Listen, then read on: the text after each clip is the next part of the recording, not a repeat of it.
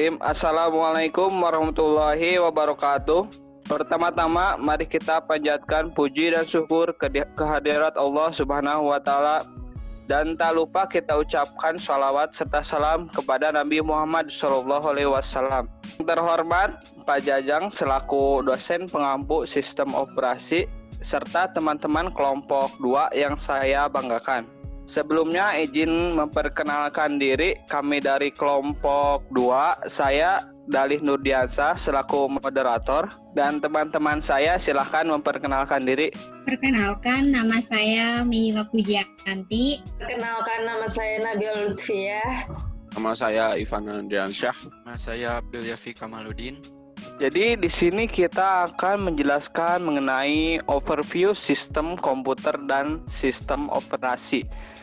Uh, tujuannya adalah melakukan analisis terhadap peran sistem operasi secara umum serta ketertarikannya dengan sistem komputer. Untuk menjawab apa sih sistem komputer itu, apa sih sistem operasi itu, dan bagaimana hubungan antara keduanya. Nah, untuk menjawab itu semua, saya memiliki beberapa pertanyaan mengenai itu semua. Langsung saja pada pertanyaan pertama, fungsi dari elemen dasar sistem komputer itu ada apa aja sih? Saudara Nabila, dipersilahkan waktu dan tempatnya. Uh, ya, terima kasih Saudara Dali. Jadi, elemen-elemen dari sistem komputer itu, yang pertama ada CPU atau prosesor yang berfungsi untuk mengontrol pengoperasian komputer dan menjalankan fungsi proses data. Kemudian main memory yang berfungsi untuk menyimpan data yang akan diolah dan program yang akan dijalankan. Kemudian ada input output yang berfungsi untuk memindahkan data antara komputer dan lingkungan eksternalnya. Dan yang terakhir ada sistem bus yang berfungsi untuk memindahkan data dan penghubung komunikasi antar CPU, main memory, dan input output. Sekian. Mantap sekali penjelasannya dari jadi sistem komputer itu banyak sekali fungsinya ya. Oke, terima kasih Bunda Nabila. Selanjutnya untuk pertanyaan kedua, apa sih keterhubungan antara satu elemen dengan elemen lainnya dari gambar yang ada di modul? Kepada saudara Yapi dipersilahkan. Jadi salah satu fungsi utama dari CPU atau Central Processing Unit adalah melakukan pertukaran data dengan memori.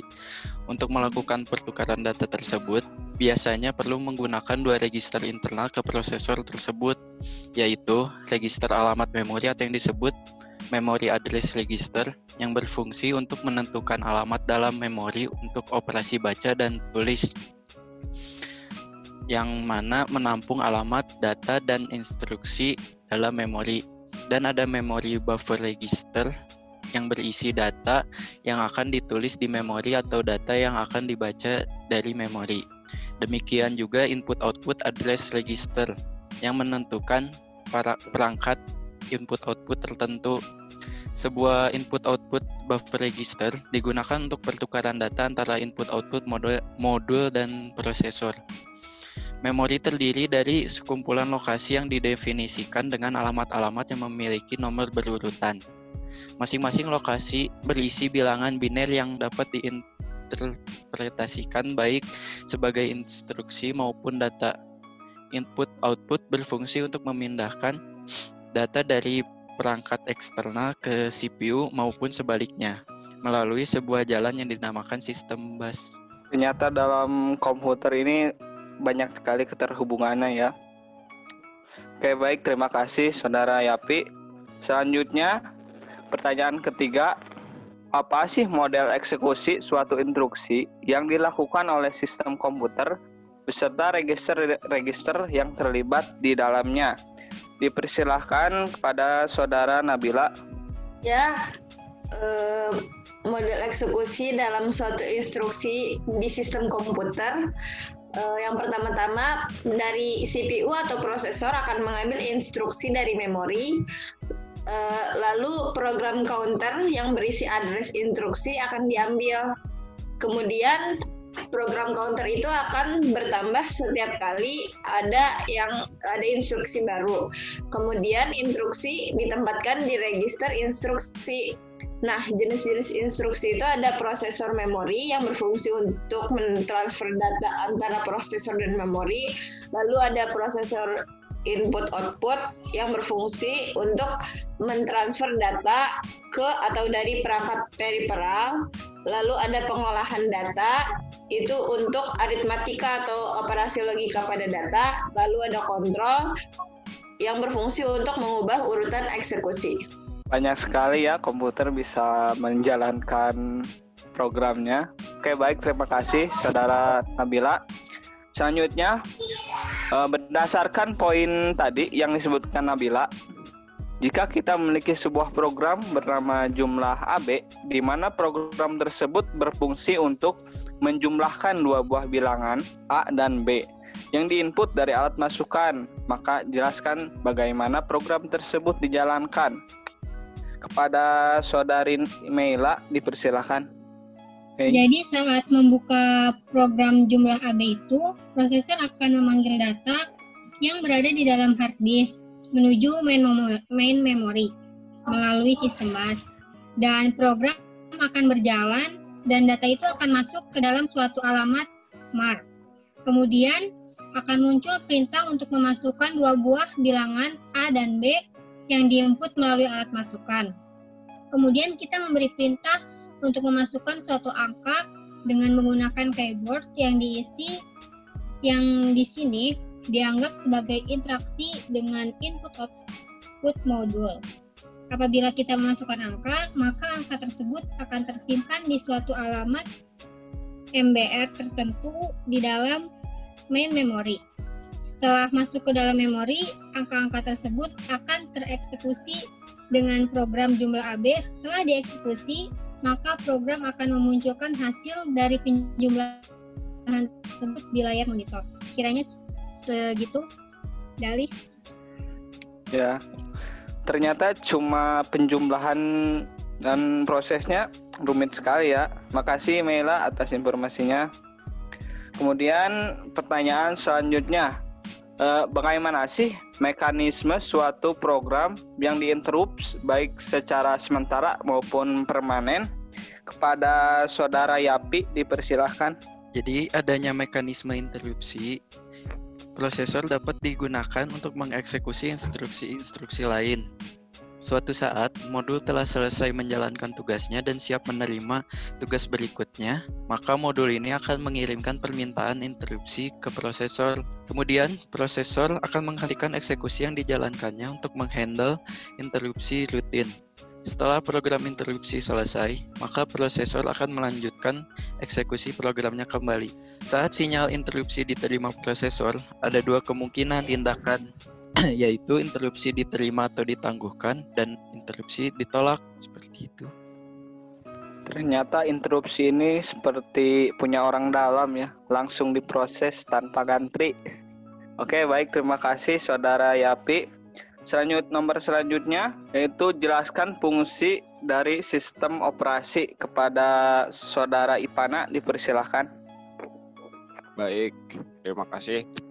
Uh, menurut saya uh, fungsi dari sistem operasi itu secara utamanya ya untuk mengelola sumber daya atau resource baik yang secara fisik yang bisa dipegang yaitu hardware maupun secara abstrak atau software yang nggak bisa dipegang. Nah selain itu menurut saya juga uh, fungsi dari sistem operasi itu untuk mengontrol fungsi perangkat keras seperti memori, CPU, ya yang seperti saya tadi bilang itu ya hardware, ada hard disk, dan perangkat lainnya. Lalu untuk mengatur fungsi program software agar terhubung dengan perangkat keras tersebut, membuat komputer menjadi lebih nyaman untuk digunakan, lalu memungkinkan sumber daya sistem komputer untuk digunakan secara efisien. Uh, lalu uh, fungsi dari komputer juga, eh sistem operasi juga untuk uh, izin pembangunan yang efektif, pengujian dan pengenalan fungsi sistem baru tanpa mengganggu layanan. Gitu, Dali. Hmm, jadi fungsi sistem operasi ini sangat bermanfaat ya. Kebayang kalau sistem komputer tanpa sistem operasi jadinya gimana? Oke, ah, terima kasih Ivana Adriansa. Oke. Okay. Kemudian pertanyaan selanjutnya, apa sih hubungan sistem operasi terhadap elemen da dasar dari sistem komputer? Pada saudari Meila dipersilahkan. Jadi sistem operasi itu berfungsi untuk mengatur dan mengawasi penggunaan perangkat keras oleh berbagai program aplikasi serta para pengguna. Jadi sistem operasi juga sering disebut resource allocator Selain itu, hubungan sistem operasi sangat erat dengan elemen-elemen yang ada di poin B tadi yang sudah dijelaskan. Salah satunya pengaksesan input-output device yang artinya sistem operasi harus mengambil alih sejumlah instruksi yang rumit dan sinyal kendali dan sinyal kendali agar pemrograman dapat berpikir sederhana dan perangkat pun dapat beroperasi. Jadi sistem komputer dan sistem operasi itu bagaikan satu tubuh ya, gak bisa dipisahkan satu sama lain. Terima kasih Mela. Oke, pertanyaan terakhir nih, perbedaan konsep monoprogramming dan multiprogramming apa sih? Pada saudara Ipana dipersilahkan. Baik, jadi perbedaan antara monoprogramming dan multiprogramming itu sudah jelas dari uh, secara bahasa aja ya mono dan multi. Itu kalau mono itu tunggal atau satu dan multi itu dua atau lebih. Uh, yang artinya mono kalau monoprogramming itu berarti hanya ada satu proses dalam satu waktu di memori dan sistem operasi atau OS. Selain itu, pemakai monoprogramming memusatkan program ke seluruh memori dari disk atau tab. Lalu, karena hanya terdapat satu proses dan menguasai seluruh sistem, maka eksekusi memori dilakukan secara berurutan. Sedangkan multiprogramming berarti meletakkan lebih dari sebuah program di main memory, artinya lebih dari uh, satu program di main memory. Multiprogramming akan melakukan instruksi-instruksi dari beberapa program secara bersamaan waktunya. Tetapi memproses sebagian instruksi dari suatu program, kemudian memproses bagian instruksi yang lain dan seterusnya. Selain itu, alokasi memori dibantu dengan disk atau swap area. Proses dapat berpindah dari memori ke disk. Jadi eh, multi programming itu lebih unggul daripada mono programming. Oh gitu ya. Mono programming tuh jadi komputer lama lah dari zaman tabung sampai berapa gitu. Betul. Multi itu zaman sekarang. Yep. Oke. Okay. Terima kasih kepada seluruh uh, pemberi penjawab pertanyaan di atas sangat bermanfaat sekali.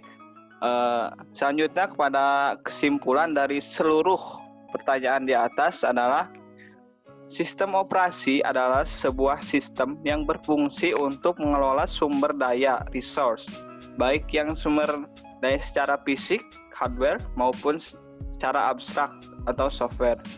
Sebelum mengenal sistem operasi, kita harus mengetahui terlebih dahulu pemahaman dari sistem komputer, yakni dapat diartikan sebagai elemen-elemen yang terkait untuk menjalankan suatu aktivitas dengan menggunakan komputer. Selain itu, elemen-elemen dasar dari sistem komputer terdiri dari CPU, main memory, dan input-output modul. Oke, cukup sekian dari kami kelompok 2. Mohon maaf bila ada salah-salah kata atau kata yang menyinggung. Uh, wabillahi taufiq walhidayah. Wassalamualaikum warahmatullahi wabarakatuh.